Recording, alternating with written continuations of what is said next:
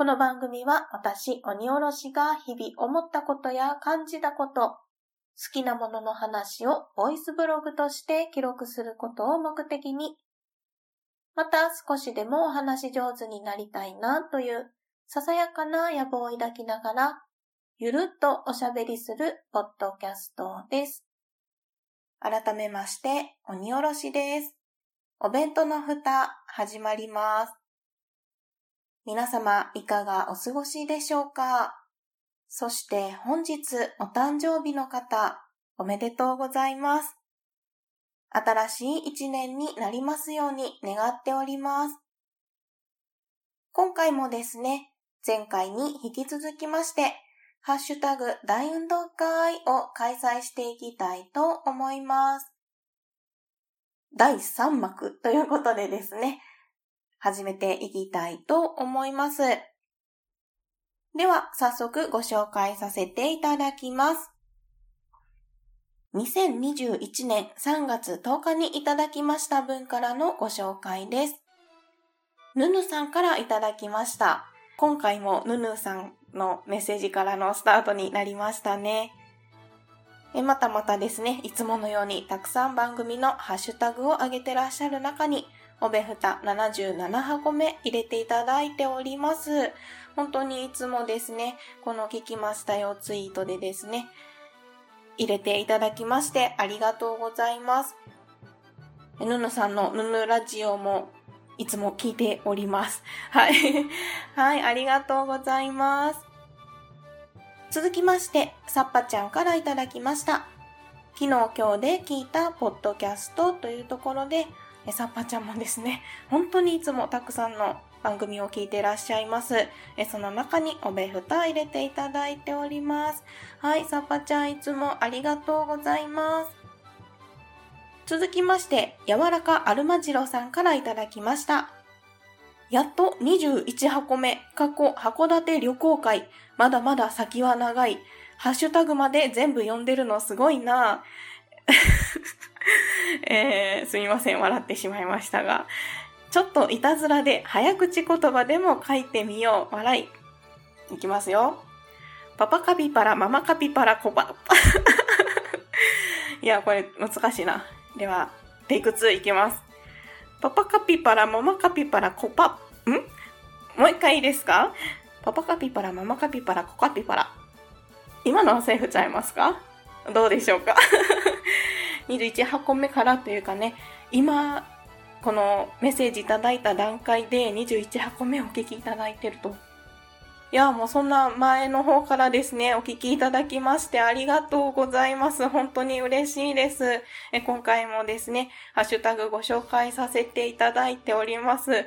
えそして早口言葉、なかなか難しゅうございました。柔らかアルマチロさんありがとうございます。続きまして、さくちゃんからいただきました。昨日までに聞いていたポッドキャストというところで、いくつか番組を上げてらっしゃる中におべふたを入れていただいております。77箱目ですね。腕時計を楽しめる人はおしゃれというイメージといただきました。うん、確かに前回のハッシュタグ大運動会でもたくさんコメントをいただいて、うん、腕時計楽しまれてる方いらっしゃるなっていうところで、そのお話をね、読んでいて、おしゃれな感じな方多いなっていうのはね、私も思いました。あと、腕時計以外に、例えば、靴？スニーカーが好きとか、このブランドの靴が好きとか、そういう靴でね、楽しまれてる方もおしゃれな方だなっていうふうに思いますね。その小物で遊べるってすごくいいなって思いますね。あと、メガネとかね。私もおしゃれになりたいです。はい。さくちゃんお聞きいただきましてありがとうございます。続きまして、しんごさんからいただきました。BGM が怖いんですが、てんてんてんと、あと苦笑いのね、絵文字をつけてメッセージいただいております。こちらはですね、78箱目、私が体験したことがある供養させてほしい話の回ですね、お聞きいただきました。いつものお弁当の蓋だとカフェ風な感じというか、まったりした感じの BGM を流しているんですけれども、この回はですね、雰囲気を変えた BGM を入れてみました。え普段とは違う感じになっておりますので、え慎吾さんには怖いというふうにですね、こう感じられたっていうところなんですけれども、決して、あの、怖がらせようっていう意図はなかったんですけれども、はい。慎吾さんにはこんな風なご感想をいただきました。いろんな体験をしたことがあるな、という ところですね。はい、慎吾さん、ありがとうございます。続きまして、加藤さんからいただきました。金縛りになったこと多々ありますが、一番驚いたのは、大学の受験勉強をしてた時に電気をつけてて、意識もがっつりある時に横になってたら金縛りになった時ですね。さすがにその時は笑うしかなかったです。笑い。あと、なった時は、引っ張がすイメージなんですが、引っ張がすと大概バツって音がする気がします。と、いただいております。受験勉強をされていたということは、深夜の時間帯だったんでしょうか。意識もがっつりある時に横になってたら金縛りになられたっていうところで、いや、それはもう疲労感も相まっていたんじゃないんですかね。やっぱりね、こう疲れている時とかって、そういう不思議な体験することあるのかなっていうのがね、私の実体験ではありましたので、もしかしたら加藤さんもそうだったのかなと思いますね。でも意識ある時になるの嫌やな笑うしかないっておっしゃってますけど、もう、え、今みたいな感じの笑いになりそうですね。あとなった時は、ヒッパガスイメージなんですけど、その時には、バツって音がする気がします。音か。そうか、私は、どうなんだろう。うん、音っていうよりかは、こうなんか、ヒュンって離れていくというかね、こう、ブンって もうなんか擬音でしか喋れなくなってますけど、何かしら離れていく感じなイメージですかね。加藤さんはバツって音がするっていうご経験をされたというところで、一人だけじゃなくてよかったなっていうところも思ったり、もうこういう経験はね、でもない方がいいよなって思うので、うん、加藤さんもぜひこう、疲れはあまり溜め込まないように、ゆったりと過ごされてくださいね。はい。こんな貴重なご経験ですね。お話ししていただきましてありがとうございました。続きまして、あやほちゃんからいただきました。その2というところで、あやほちゃんもいつものようにたくさんあげてらっしゃる中におべふた入れていただいております。おにおしゃんの声だと怖くないよっていただきましたね。はい、こちらも78箱目ですね。お聞きいただきました。いや、怖くなくてよかったですよ。うん、その、怖がらせようと思ってお話をしたわけではなかったんですが、まあもしですね、苦手な方がいらっしゃったら、っていうところでもありましたので、怖くなくてよかったです。おにおしゃんの声だと怖くないよって言ってるあやほちゃんがめちゃめちゃ可愛いですね。もうキュンキュンしてしまいますはい、あやほちゃんありがとうございます。続きまして、アポロさんからいただきました。3月13日拝聴のポッドキャストというところで、アポロさんもですね、たくさんあげてらっしゃる中に、おべふた78箱目入れていただいております。はい、いつもありがとうございます。こんな風に聞きましたのツイートがですね、励みになっております。ありがとうございます。はい、続きまして、さくちゃんからいただきました。え、さくちゃんもですね、聞きましたツイートで、え、なると姫ごとさんのハッシュタグと一緒におべふた入れていただいております。え、78箱目、金縛りは経験ありませんけど、随分怖い思いをされましたね。連れて行かれなくてよかったです。といただきました。さくちゃんは金縛りのご経験がないというところで、いや、もう本当にない方がいいと思うので、経験されてなくてよかったなと私は思います。はい。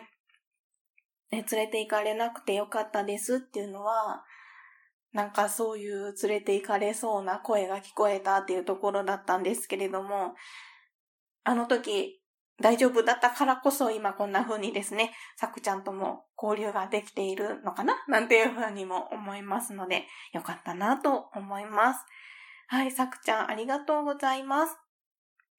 続きまして、庄司あと俺たちライブズマターさんからいただきました。はい、俺またの庄司さんですね。怖い話といえば、え、ナルト姫ごとさんの36回と、おべふたの78、8個目の方が本格派でした。笑いといただいております。えこちらはですね、庄司さんが配信されています、俺たちライブズまた、俺またの方でもですね、怖い話と言いますか、そういう系統のですね、お話をされてたんですよ。私そちらも聞いたんですけど、いや、随分怖かったですよ。まだですね、このお聞きになったことがない方は、ぜひぜひ、俺たちライブズマターの、あれは何回目でしたっけね？ちょっとお待ちくださいね。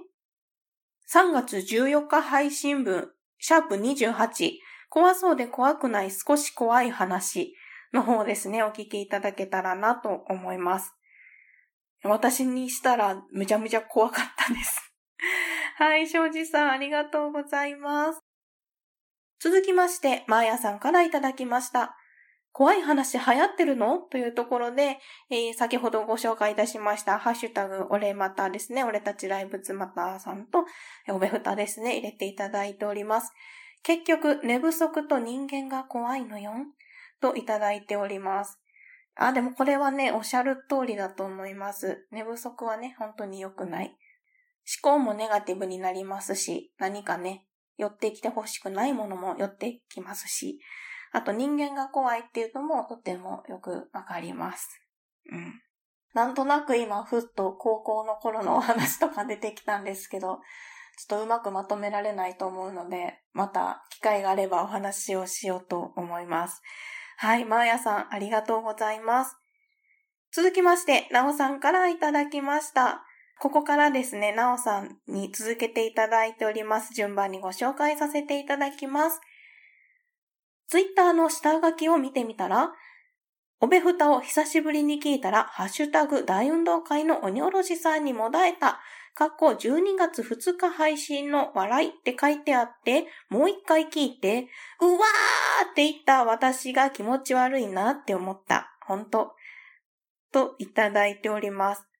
12月2日の配信のハッシュタグ大運動会なんかありましたっけ？ツイッターのね、下書きにそのご感想を書いていただいてたっていうのがね、もうそれがまずめちゃめちゃ嬉しいんですけれども、それをご覧になってさらに聞き直していただいたっていうことですよね。それがうっちゃ嬉しいです。なおさん、ありがとうございます。いや、もう本当に気持ち悪いなーなんてことないですよ。もうこんな風にですね、楽しんでいただけたんだなーっていうところがね、本当に嬉しいです。はい、なおさんありがとうございます。引き続きまして、なおさんからいただいております。おでんの会も、ハッシュタグ大運動会もめちゃくちゃ美味しそう、美味しそうすぎる。鬼おろしさんも感想を寄せている皆さんからも良き具材を教えてもらいました。グリーンさんに豆腐に味噌とかシューマイ？とかも教えてもらったの美味しかったです。前、ミックチュジューチュお土産でもらったといただいております。はい、なおさん、引き続きましてありがとうございます。いや、おでんの会はね、ものすごく好評でよかったですね。私もその、聞いていただいた皆さんから、いろんなね、おでんのことを教えてもらいまして、うん、それで試してみたものもあったので、今から楽しみなのは、ひろかずさんに教えてもらった夏おでんですね。何を試してみようかなと思ってますね。えそしてグリーンさんに、味噌？味？豆腐にお味噌味？とか、シューマイ？博多の餃子はね、すごくいいなって思ってましたけれども、シューマイもあるんですね。やってみたいと思います。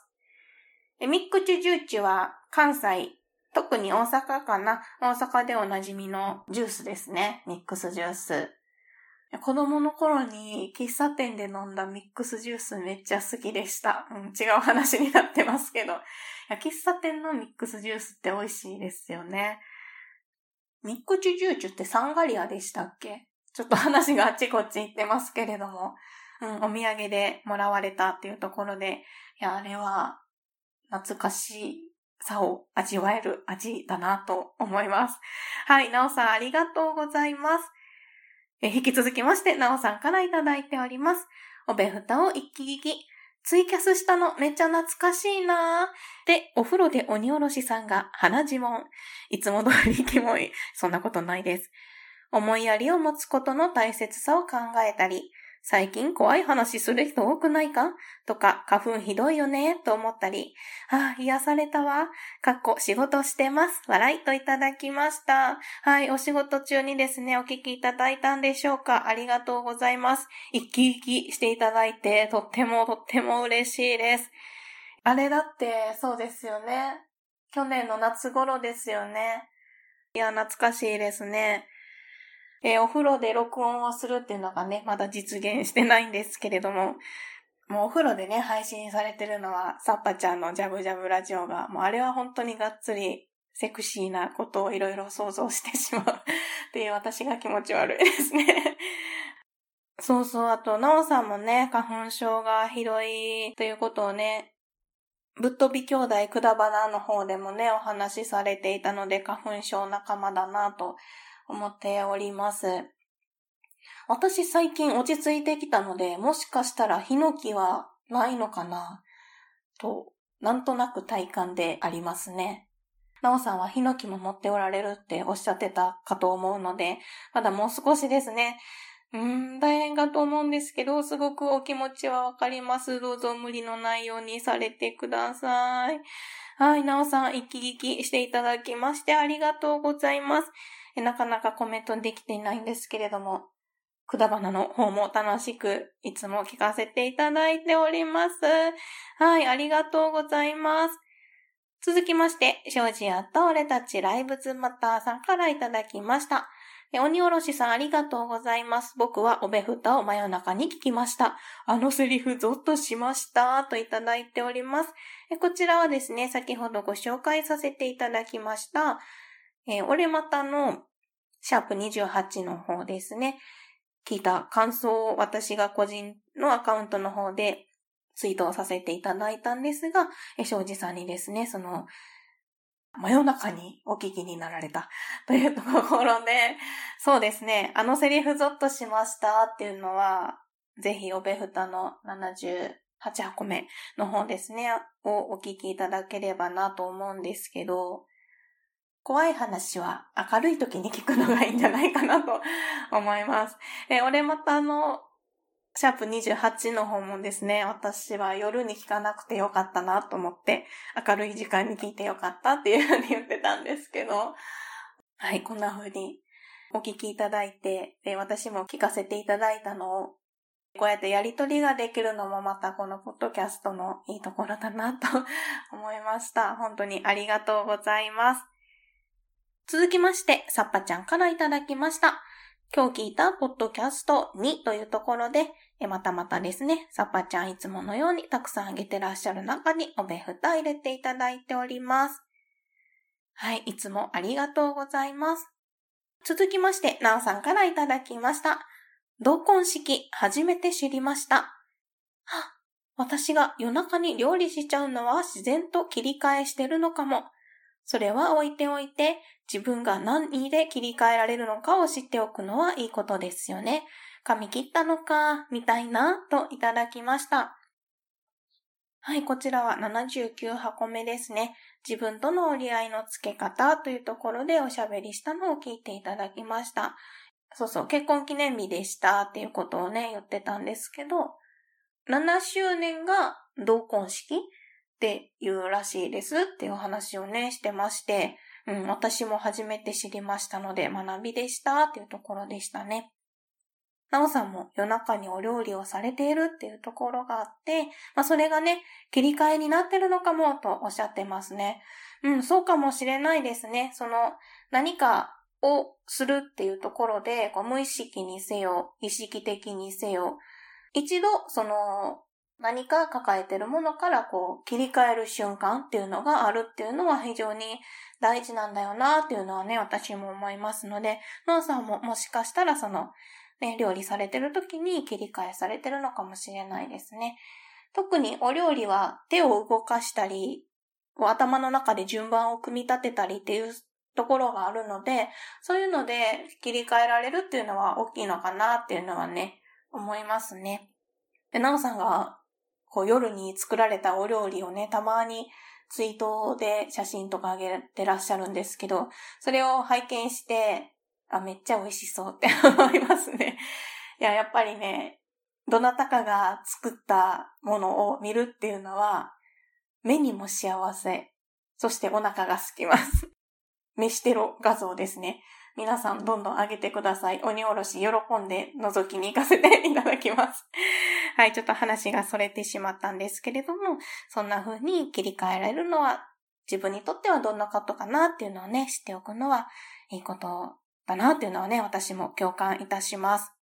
いや、また、なおさんともお会いしたいですね。ちょっと今はですね、もう少し落ち着いてからかなっていうところなんですけれども、関東に来れたので、いつかきっとなおさんともお会いしたいと思っております。はい、なおさんありがとうございます。続きまして、あやほちゃんからいただきました。今日聞いたポッドキャスト1というところで、またまたですね、聞いたポッドキャストリストの中にですね、おべふた入れていただいております。はい、あやほちゃんいつもありがとうございます。嬉しいです。続きまして、ショジアと俺たちライブズマターさんからいただきました。最近聞いた怖い話まとめてみましたっていうところで、3月半ば頃ですかね。怖い話をされてるポッドキャスト番組さんがね、いくつかあって、あったんですよね。そこで、庄司さんが聞かれた最近聞いた怖い話っていうところで、まとめで、なんとなんと、その、リンクをですね、入れてツイートいただいております。その中に、おべふたも入れていただいております。ありがとうございます。ご興味がある方は、ぜひぜひこのツイートですね、ご覧になってみていただけたらなと思います。まとめていただきまして、またその中にですね、入れていただきましてありがとうございます。続きまして、ドルさんからいただきました。結婚記念日おめでとうございます。我が家も8月に7周年迎えるので、なんだか親近感が、お一緒ですね。はい、本当に私も今親近感湧いております。深夜のお菓子作りは黙々と作業できて楽しそうです。といただきました。はい、ありがとうございます。エドルさんのお宅もですね、8月に7周年を迎えられるっていうところで、お揃いですね。一緒ですね。また8月に改めましてお祝いの言葉を言わせていただきたいと思います。えー、深夜のお菓子作りは黙々と作業できそう。そうですね。台所は私の城というところで、夜中でもですね、こう黙々とまあ、なるべく音は出さないようにしながら、夜のね、しんとした中で、ゆっくりした自分の中でこう没頭できる時間っていうのがあったのかなというふうに思います。何も考えずに作れる唯一のお菓子がパウンドケーキなので、しょっちゅう作ってしまうんですけれども、許されるのであれば、クッキーとかもね、作ってみたいですね。ただそこはいろいろ問題がありそうなので、それもまたいつかのね、お楽しみにとっておこうかなと思います。はい、ドルさんありがとうございます。続きまして、アポロさんからいただきました。3月19日拝聴のポッドキャストというところで、またまたですね、たくさんあげてらっしゃる中におべふた79箱目入れていただいております。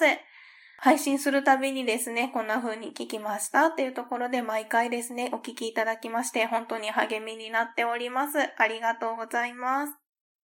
続きまして、さくちゃんからいただきました。拝聴していたポッドキャストというところで、いくつかですね、ハッシュタグ上げてらっしゃる中に、おべふた79箱目入れていただいております。自分のご機嫌を取るのは大事ですよね。人と暮らしているとなおさらです。といただきました。うん、最近はかなりマシになってきたと言いますか、前向きになってきたんですけれども、落ち込む時はとことん落ち込んでしまうっていう性格もあって、そんな時にどんな風に切り替えていくかなっていうのが、いつまでも課題となっております。なんですけれども、こうね、そこでもうまいことこう折り合いをね、つけていけたらなっていうのはね、これからも考えていきたいところですね。人と暮らしているとなおさらですというところでご共感をいただきましてありがとうございます。そうなんですよね。まあ、人と暮らしているといっても大人2人の生活なので、もっと家族が多くいたらまたそれぞれの考え方とか、まあ、悩むところっていうところもあるかと思うんですけれども、それぞれの生活っていうふうにまとめてしまうのはちょっと違うかもしれないんですけれども、まあ、本当にそれぞれなんだろうなとも思いますね。このお話をしておいて私が言うのはちょっと違うかもしれないんですけれども、他の誰それは頑張ってるのに自分は頑張れないっていうのは違うと思うんですよ。しんどさっていうのはその人がしんどいとかその人の大変さっていうところなので人と比べるのとはね違うと思うのでそこはもしそれであの人はできてるのに自分はできてないなって私ももちろんそう思ってしまう時もあるんですけれどもそこは悩まなくていいんじゃないかなっていうふうにも思うんですよね。自分の中でもうきっとあると思うんですよ。あの時できていたのに今できてないとか、それもあると思うんですけど、でもあの時の自分と今の自分も絶対違うから、それも比べすぎなくていいというか、ちょっと今どういう風にお伝えしたらいいかなっていうのをすごく悩んでるんですけど、ありのままの今の自分を受け入れてあげる。っていうのが必要な時もきっとあると思うので、うん、まあ、自分のことを大事にしていけたらいいのかなというふうに思いますね。うん、なんかめちゃくちゃ話が 飛んでしまいましたけれども、そんなことも思います。きっとずっと付きまとうことではあると思うんですけど、その時々でですね、うまく仲良くしていけたらなというふうに思います。はい、さくちゃんありがとうございます。といったところで、現在ですね、録音している段階で最新のところまで追いつきましたので、今回のハッシュタグ大運動会第3幕といたしまして、ここまでとさせていただきたいと思います。本当にたくさんのメッセージありがとうございます。ご紹介させていただくのが遅くなってしまった部分もありまして申し訳ございませんでした。すべてのメッセージがですね、励みになっております。ありがとうございます。またですね、お聞きいただいています皆様のおかげで、私もですね、楽しく続けることができております。本当にありがとうございます。今後ともゆるとゆると続けていければなと思いますので、ゆるとゆるとお付き合いいただけたらなと思います。それではまた次回はですね、本編として配信をしていけると思いますので、またそちらもよろしくお願いいたします。お弁当の蓋では皆様からのお便りをお待ちしております。ご意見、ご感想、ご質問、ツッコミ、アドバイスなどなど何でもお気軽にお送りください。メールアドレスはお弁当のふた、アットマーク、gmail.com。お弁当のふたは小文字で、o-b-e-n-t-o-n-o-f-u-t-a です。ツイッターも開設しております。ツイッターアカウントは、アットマーク、おべふた361。おべふたは OBEFUTA361 は数字です。検索してみてください。ハッシュタグはおべふた。おべはひらがな、歌はカタカナです。それでは今回も最後までお聴きいただきましてありがとうございました。